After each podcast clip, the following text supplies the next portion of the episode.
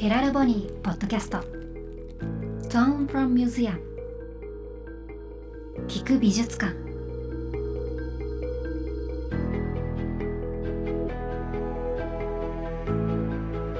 福祉実験ユニットヘラルボニーの契約アーティストにフォーカスするポッドキャスト。Tone from Museum 聞く美術館。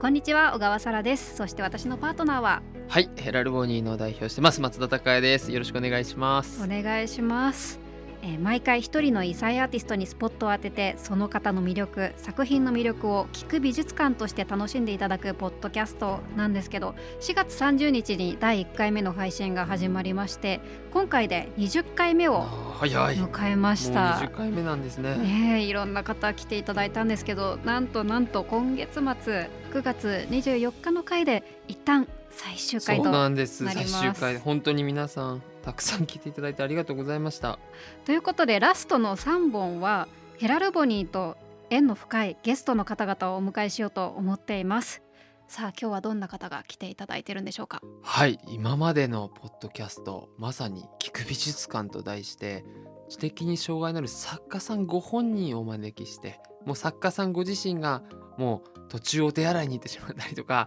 一言も喋らずに終了したりとかまあ本当に素晴らしい新しい福祉実験カンパニーとしてのまさに実験的ラジオコンテンツをお届けしてまいりましたけれども、はい、今回はですね作家さんでは初めてない形で、えー、ゲストをお招きしております。はい、金沢21世紀美術館チーフキュレーターでありヘラルボニーの企画アドバイザーでもいらっしゃいます。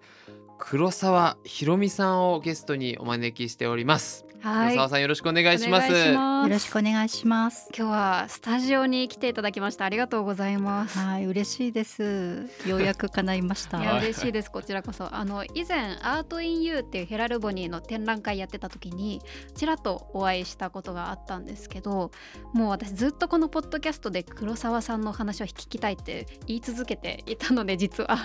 本当に今日は深いお話いろいろ聞けたらなと思っていますよろしくお願いします。お願いします。普段は金沢21世紀美術館でお仕事されてるってことなんですけどどんなことをされているんですか？はい。美術館が2004年の10月に開いたんですけれどもその前から実はおりまして、えー、もう一番の古株になってしまいましたが。もう立ち上げの時から。あそうなんですなので来年20周年で20歳になるんですね。でまあ、美術館何もなかったので建物を作るところからあるいはその作家を調査してどういう作品をどういう機会にどういう形で皆さんにお届けするかというのを日々調査研究しています。それ以外にも子どもたちを美術館に迎えたりとか、うん、それからあの作家のスタジオビジットしたりとかそういう仕事が主な仕事です。うん黒沢さん自身がそのアートに携わるきっかけっていうのはどんなものだったんですか？私は美術館でどうしても働きたかったというよりは、うん、なんとなくその作品を見ているとゆっくりできるなとか、うん、あのなんか知らないけれども涙が流れてくるなみたいな経験が何度かあって、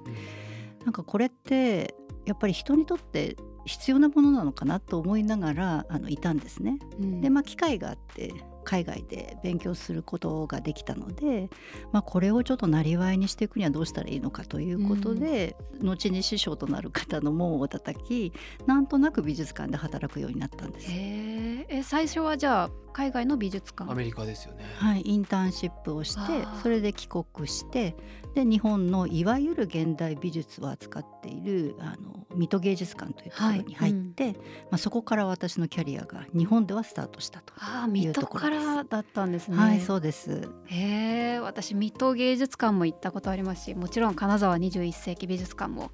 行ったことがあってもう本当に洗練された空間にもう驚くようなアートがたくさんあって大好きな場所なんですけど、うん、ありがとうございます。水戸芸は広すぎて、娘が迷子になった。いい思い出です、ね、本当にいなくなったと思って、うん、ちょっと心から焦ったっていうのは そうですよ、ね、ありましたね。いやでも本当素敵な建築でかっこいい、はい、いやそんな空間をあのまあ作られていた中でヘラルボニーとの出会いっていうのはどういうきっかけだったんですか？うんいつだったでしょうかね高橋さん。えっとですね日本財団さんがはい。ダイバーシティ・イン・ザ・アーツというそれこそ障害のある作家さんをフューチャーするフリーペーパーを出されてるんですね。そのフリーペーパーが21世紀美術館にも届いた時にうん。黒澤さんのチームでやられている担当キュレーターの方がなんかヘラルボニーのことをすごく面白いって思ってくださったのかな。でヘラルボニーを調査に行きたいっていう時に黒沢さんが承認を「いいんじゃない？行ってきたら」みたいなので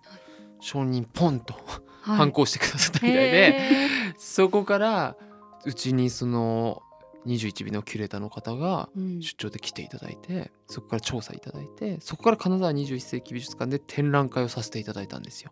ルーティンレコーズっていう展覧会だったんです。へーでそこから黒沢さんともご縁が生まれてで私たち自身もアートとは歌ってるけれどもうんアートの素人なので 私たちとかってやっぱ広告やってきた人間、うんうん。ゼネコンの人間 IT の人間で集まってきてアートの専門家が不在の中アートって言ってるようなそういう状況の中で黒沢さんに関わっていただけないかっていうことで関わっていただいてるっていうまさにね会社にとっての分岐点のような方です。うん黒沢さんはそのヘラルボニーの後初めてご覧になった時の印象とか覚えてらっしゃいますか？新しいなと思いました。えー、どんな点が？美術館ももちろんその来館者をお招きする時に車椅子をご用意したりとか、まあ、手話とか筆談とかまあいろいろなねあの障害をお持ちの方も一緒に楽しんでいただけるような工夫はしてきたんですけれども、何かやっぱり違いを超えられない、あるいはそこにあるこう境界をどうあのなだらかにしていったらいいのかわからなかったんですね。おそらく業界的にも。でヘラルボニーが出てきて、まあ、それをアーティストのあの自立を社会の中でのあの居場所をちゃんと確立していこうということをアートのあの分野でやっていきたいということ、まあ、ビジネス化してるということですごい新しいなと思って何かあの私たちと一緒にできることがあるかもしれないとちょっと最初はねあの片思いだったんですけどこちら側の。いやいやいや。っていうのはね美術館ではあんまりこうビジネスビジネスってあの面と向かっていうのも難しいんだけれども、でもまあ日常が少し変わっていくことで美術の享受の仕方も変わっていくので、まあ、ぜひご一緒したいと思いましてあの、うん。ラブコールを私の方も送ってたわけです。へー。いやいやいや実は両思いだったみたいなことなんですかね。ええ素晴らしい。これは本当に。よかった。ありがたい。えその最初に行われた展覧会はどんな感じだったんですか？あ21世紀美術館ですか、新しい表現を行ったんです。例えばルーティンレコーズという展覧会で、知的障害のある人たちのある種そのルーティンが作る新しい音楽というもので例えば何でしょう障害のある方ねここのゲストで来てた時にもずっとこうやってテーブルをねバンバンバンバンって叩く方とかうん、私の兄貴とかも「お相撲さんの」みたいなことを言ったりとか、はい。それが好きだったりとか、まあ、そういうそれで情動行動って言うんですね、うん知的障害のある人たちのあのひたすら繰り返しちゃうものって。それを音として採取してえレーベル化すると。ーうん、おでそこにヒップホップアーティストがコラボして DJ でスクラッチで「お相撲さんのお相撲さんのお相撲さんの」とかでい。うん。あのズチズチみたいなのの、うんうん。これ僕が言うとすごいなんか 大したことないものに聞こえるけどすごくプロの方とかがやると素晴らしいものになってて、うん。ねよく JWAVE でも流れてる菅佐野さんっていう方とかに曲作っていただいたりとかもしてやったんですよね。菅佐野さん「アクロス・ザ・スカイ」の私がやってる番組のオープニングもやってるんでそうだ。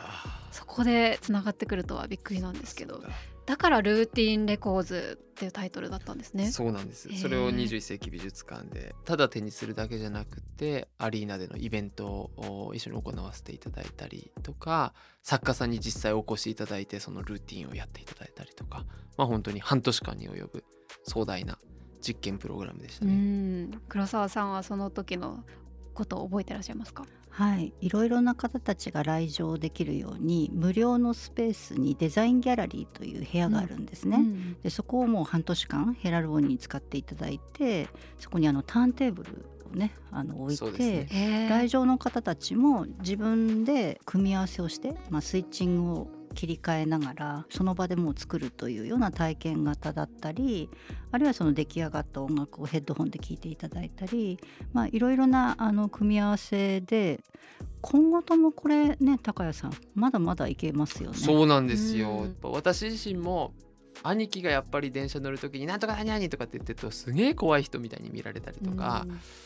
全然怖い人たちじゃないんだけれどもやっぱすごく良くない出会いみたいになっちゃうんですよね。なんかすごいひたすらなんか叫んでたりとかなんとか、でもそれはシャウトになるかもしれないし音楽で言うと、うん確かに。あのそういう意味であ本人たちはすごい楽しくてやってるのかもしれないなっていうなんか意識づけにある種啓発機能を持った非常に美しいビートになればいいなと思っているので、そういう意味での教育的側面とか非常に可能性があるとお思ってます。なるほどあのそんな風に始まったヘラルボニーと黒沢さんの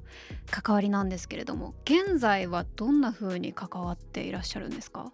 もう私から言うともういっぱいですよ。これからヘラルボにね作家さんとどんな形で関わっていくかっていうまさにその作家さんとの関係性の話とかあとやっぱりまさにこれから日本のみならず海外でもヘラルボにどんどんやっていこうっていう中で海外の展覧会とか海外の作家さんとご一緒していくためにっていうようなところをやってたりあとやっぱりどんなアートのフェアとかうんどんな形でアプローチしていくかっていうこともだしあとはヘラルボニーの展覧会でのキュレーションをお願いしていたりいろんなビジネスの壁打ち的なこともしますしまあ本当いろんな多岐にわたる領域で関わっていただいております。うんあの私が以前訪れたアート・イン・ユーっていう展覧会もキュレーター務めてられてたと思うんですけどああいう時ってどういう視点で絵を選んでいっているんですか？うんよくお尋ねあるんですけれども、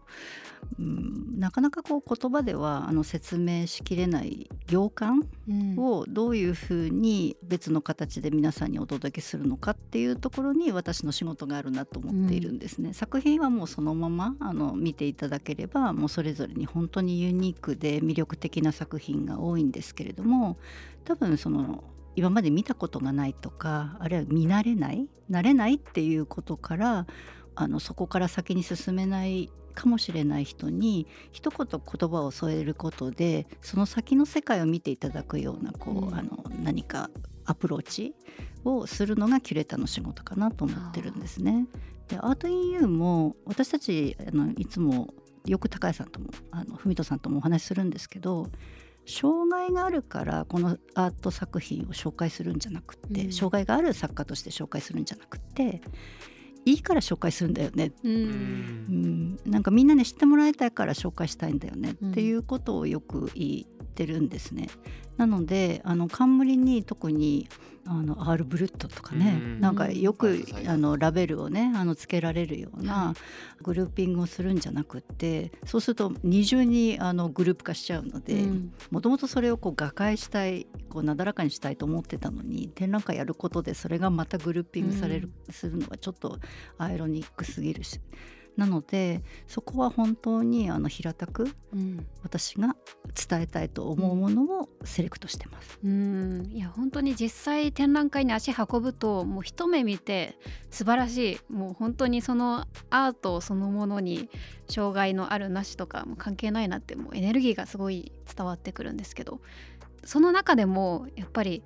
いろんな手法があるじゃないですか、うん。ヘラルボニーの作家さんたち、キュニキュニと呼ばれるうん不思議な模様がはいはいはい。描かれていたり自分の顔をコンビニのプリンターでプリントしていたり。ね、ユニークアバンギャルドですね。ね、いや。ああいうものをその黒沢さんが言葉にしていくっていうのが本当にすごいなと思うんですけど、うん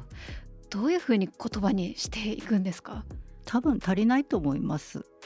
なのでちょっとその足りなさ加減に、うん。あの皆さんがこう食いついてくださるっていうか、うん。あもうそれじゃちょっと全部分かったつもりにはなれないからなんかそのそれをきっかけにして実際の作品見たいなっっていうふうに思う隙間を残しておくっていうのが一つあるかな、うん。実際その言葉では言い尽くせない作家さんの人生だったり、時間の過ごし方だったり、まあ、手法や技法やあの材料はあのお伝えすることできますけどそれをどういうふうに使ってるのかっていうのはやっぱり作品見ていただいたりうん。作家の方にねあうん。の実演していただいたりとか、それで初めて分かることが本当に多いのでなのであの作品を見る場所としての展覧会っていうのはすごく大切かなと思います。うん。そうですね。ヘラルボニーの展覧会っていつもライブペインティングとか、うんトークショーとかもやるじゃないですか。そうですね。あれも楽しいですよねすあーあごいりがとうございます。そうですね。やっぱり自分もすごい大切にしているのはやっぱリアリティあるものをリアリティある状態うん。で発露させていきたいっていうのはすごい思っててアートってある種その神格化されやすいしなんか芸術家みたいな。でもやっぱりその作家さん本人には作家さんの人生があってうん。本人たちはまあ流暢に別に自分の作品のコンセプトを語ることはない、えーでもだからその私たちが代弁者になってるって側面もあるんですけどでもだからその人たちは私たちが代弁者でひたすらやるってことではなくてこのラジオも今までずっと作家さんが必ず出会ってたってことと同じようにやっぱり前に出ていく彼ら本人が主役である状態っていうものはものすごく大事だと思っててそういう意味ではアートインユーのメディア内覧会とかいろんなイベントも作家さん本人が出て、うん。メディア内覧会でも最後にお伝えしたいことありますか？って作家さんに聞いたらメディアの皆さんにって言ったらありませんみたいな言ってたりとかもして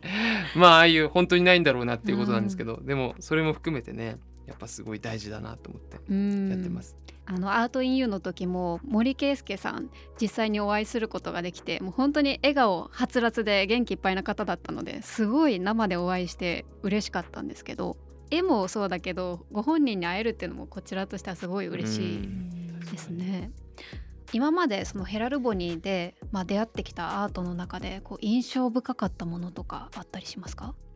すぐに思い出すのはやっぱり早川さんのインパクトすごいよね。早川さんね。電車との、ね、の。ポッドキャストにも出ていただいてた、ううんん。あれを書き切るっていうのがやっぱり、こういかにその自分の世界がちゃんとあるのかっていうのが本当に尊敬します。うん。その好きに対するあの素直さが、うんうん。まあ、大体その技術的にとかあの素材的にとかいろいろ考えてなんとなく自分を飾っちゃうっていうことあるかもしれないんだけれども、早川さんの場合全然ないよねそれね。確かに。でも本当に早川さんまさにアイドルと電車が好きで電車の羅列の中にアイドルが没入してる感じの作品で、まあ、本当に彼ねすごいやっぱ面白いですよね。最初は電車しか書かなかったみたいなんですけど、ねえ徐々に 徐々にやっぱりアイドルも年齢重ねることを好きになってって、うん。好きのレベル感が一致したタイミングで 同時に作品を生み出してたらしいけど、うん。もう溶け合ってるもんね、うん。人と電車が。溶け合ってる。確かに。好きなものを掛け合わせるって言っても例えば電車に乗ってるアイドルとそうそうそうかそう。になるじゃないですか。あの形って本当に思いつかないですよね。そうね。でもあの融合が早川さんの好きなんですうよ、ん好きの強度が違うっていうか確かにもうびっくりします。いやこれからヘラルボニーでどういうふうにこう関わっていきたいとかやってみたいこととかってあったりしますか？まあ現代美術やっていると、まあ、同時代の人たちが何を考えてるのかっていうことをよくテーマに研究したりするんですね。とすると今日皆さんとねご一緒してるように一緒に生きてる人たちがどういう状況で何考えてるのかっていうのはもう本当にあの広くテーマなんですよ。うんでこれまでは例えば、まあ、美術とか音楽とかジャンルに分かれていたけれどもそれをもっとあの融合させるような形で人が生きていく時に大切に思っていることとか表現したいことっていうのをあんまりこう垣根なく紹介できるような方法ないかなとはうん思ってます。えーああいいですね。どんな方法になるんですかうね。んでもやっぱり私もアートがやりたいと思ってるわけじゃないんですね、うん私自身も。うんやっぱ自分も異彩を放てっていう異彩異なる彩りっていうものはアーティストだけのものではなくて。ルーティンやるそのさっきのバンバンバンバンってテーブル叩いちゃうのもここでテーブル叩いてたらちょっと収録になりませんってことになるかもしれないけどひたすら叩けるってねある種もしかしたら才能かもしれないし、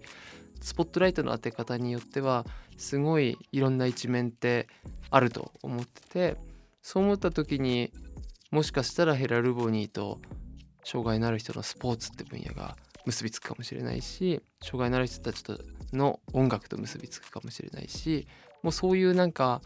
ヘラルボニーはいろんな紹介ができる美術館みたいなところだとアートの紹介しかできないけど、うん。そういうなんかものを超えてヘラルボニーは全プラットフォームになっていて全部を紹介できるんだっていう風になると本当はいいなとは確かに思いました。うんなるほど。今現在言える範囲で黒沢さんとヘラルボニーが一緒にやってることとかあったりするんですか？うん。海外はねあ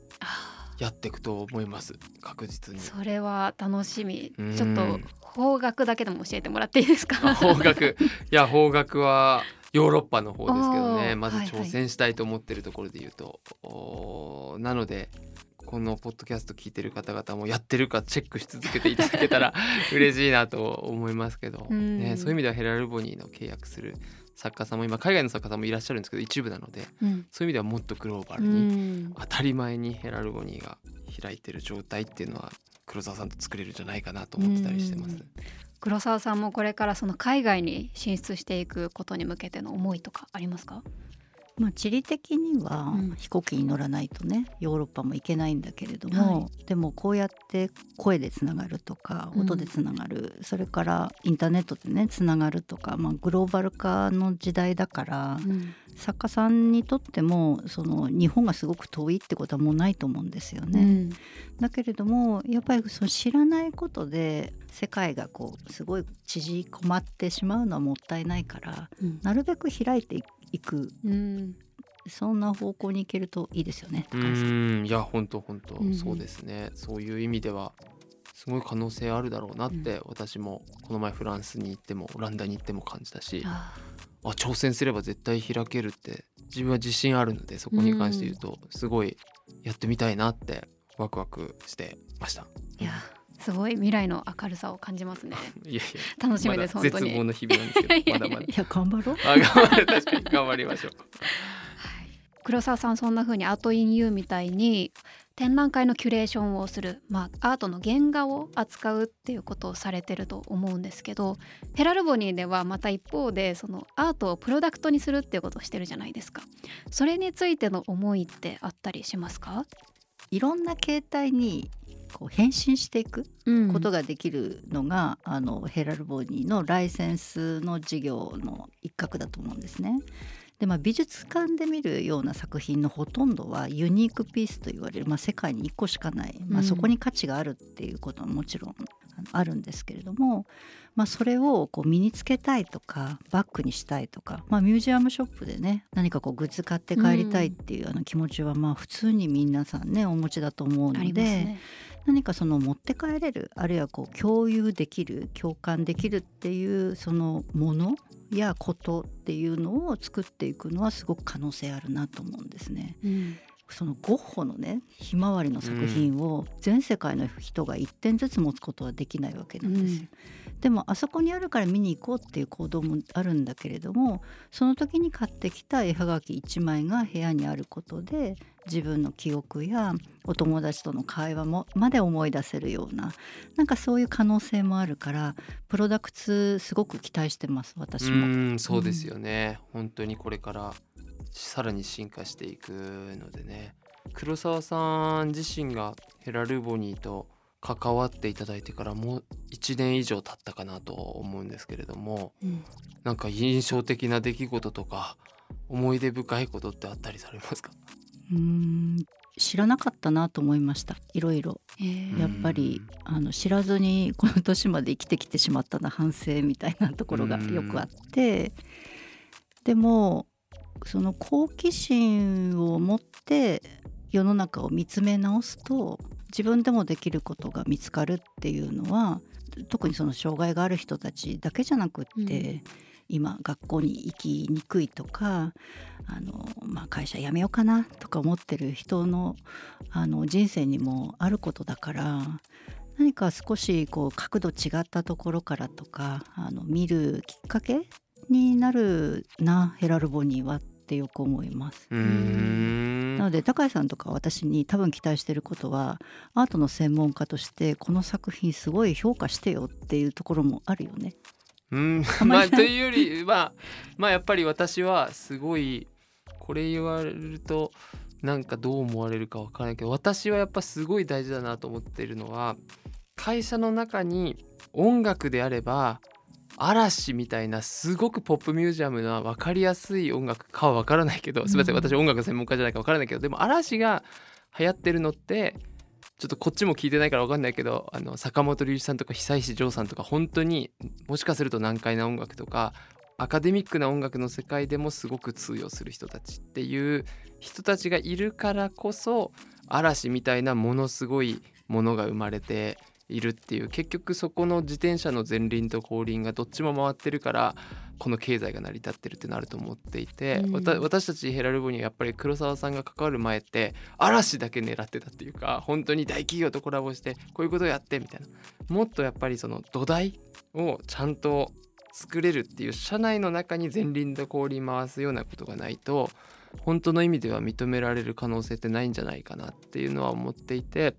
そこをぜひ前輪と後輪になりたいっていうのはすごいあります。そうか坂本龍一グループか。あ坂本龍一 そうですね私は嵐頑張りたいなっていう。嵐も聞くけどな。まあ確かにそうですよねだからでもいろんなねでもありますよね。うんまあそうですねアートも本当にポップなみんなが知ってるものもあれば、うん、コアだけどもう誰かにすごく刺さるみたいなものもあってそのどちらも展開していきたいみたいなことなんですか？そうですね。そういうリスペクトが生まれる状態を作りたいって思った時に、それは例えばディズニーさんとかも、うん、ラグジュアリーみたいなメゾンとも毎年コラボするし、うん、私たちが普段行くような100均ショップにも置いてあっても全然その確固たる地位が築かれてるっていうのはすごいやっぱりどのラインも行き来できる状態っていうものをブランドとして作りきってることだと思うんですけどやっぱり私たちヘラルボニーはそこまで行ききれていないので今突然多分前者の後者の行動を取ったらそういうブランドなんだって見られて終わると思うんですよね。うん、でもやっぱ自分が目指してるのは私の娘が当たり前に使う食器にもどんどん100均で買うようなものにも入っててほしいし、うん、本当にメゾンのいろんなブランドとも連携できるようになりたいしっていうそこをやっぱり目指すからこそ会社の中にいろんな価値観や視点を入れていきたいっていうのはすごい思ってますね。うんあのそういう、まあ、いろんな価値観を取り入れていきたいっていう中でそのアートの多様性だけじゃなくて最近そのヘラルボニー内部の人たちの多様性も広がっていってるじゃないですか。そこへの思いとかってありますか？そうですねやまさに今ローンの社員耳が聞こえない社員だったり車椅子の社員だったり、まあ、そういうあの障害のある社員もどんどん入社してきてくれているんですけどものづくりする時もやっぱ結局いろんな視点でものを作った方がけんけんがくがく時間はかかるかもしれないけど、うん、結果的に誰しもが使いやすいものになったりとかそういう社会になるわけだから、うん、実は経済合理性にとっても正しいことだっていうのは結構理にかなってることだと思ってるので、うん、そういう意味では私たちはやっぱ支援的側面でそれを選択してるっていうよりかは経済合理性の中でそれが正しいんじゃないかと思ってまずやってるっていうのがあるかなと思いますね。あとやっぱちょっともう一個言わせてもらうとやっぱ今手話通訳の正社員の募集もしてるんですけど、はい、私自身は将来的には国に提言までしたいっていうのはすごい思ってて、うん、なんだろう障害のある人たちのね、あのローの社員が当たり前に働きたいと思ってもやっぱりヘラルボには理解はあってもやっぱ私たちほどの働けるかっていったらやっぱ厳しい問題があって、うん、でもそれは情報保障があれば解決する問題だって思った時にやっぱ国とかがそこの制度の情報保障の仕組みをやっぱり障害者雇用を保障しているように働きやすさも保障すべきなんじゃないかなって思ってたりもしてそういう広がりもね作っていけたらいいなって思います。いいですねアートだけじゃなくても働き方も本当にいろいろな試みを続けていくヘラルボに本当に素敵だなと思ってます。なんか私自身すごく黒沢さんに聞いてみたいのがヘラルボニーの登り方って今までのその美術業界のところと結構また違う登り方をしようとしてるっていうふうに思うのかなと思っていて例えばキース・ヘリングとかもものすごくガーッと有名になってからポップショップみたいなようなグッズで展開させたりとかっていうもう本当にある種上り詰めてからの展開をしてる中で私たちとやっぱり全然違うもう最初からライセンシングっていうようなところでそれに対してどう思われるのかなっていうのをすごい聞いてみたいなと思いました。まあ、皆さんそのアートあるいはその、まあ、アート界とかどういうイメージでいらっしゃるのかなって思うんですけど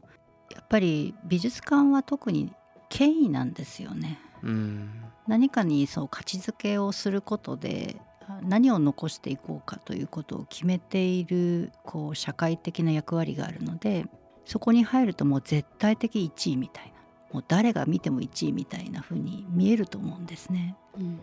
でも実際はもっとたくさんの表現があってもっといろんな人たちが関わっているので権威的に認められたいと思うんだったら美術館目指す目指すんだけどいやそうじゃないと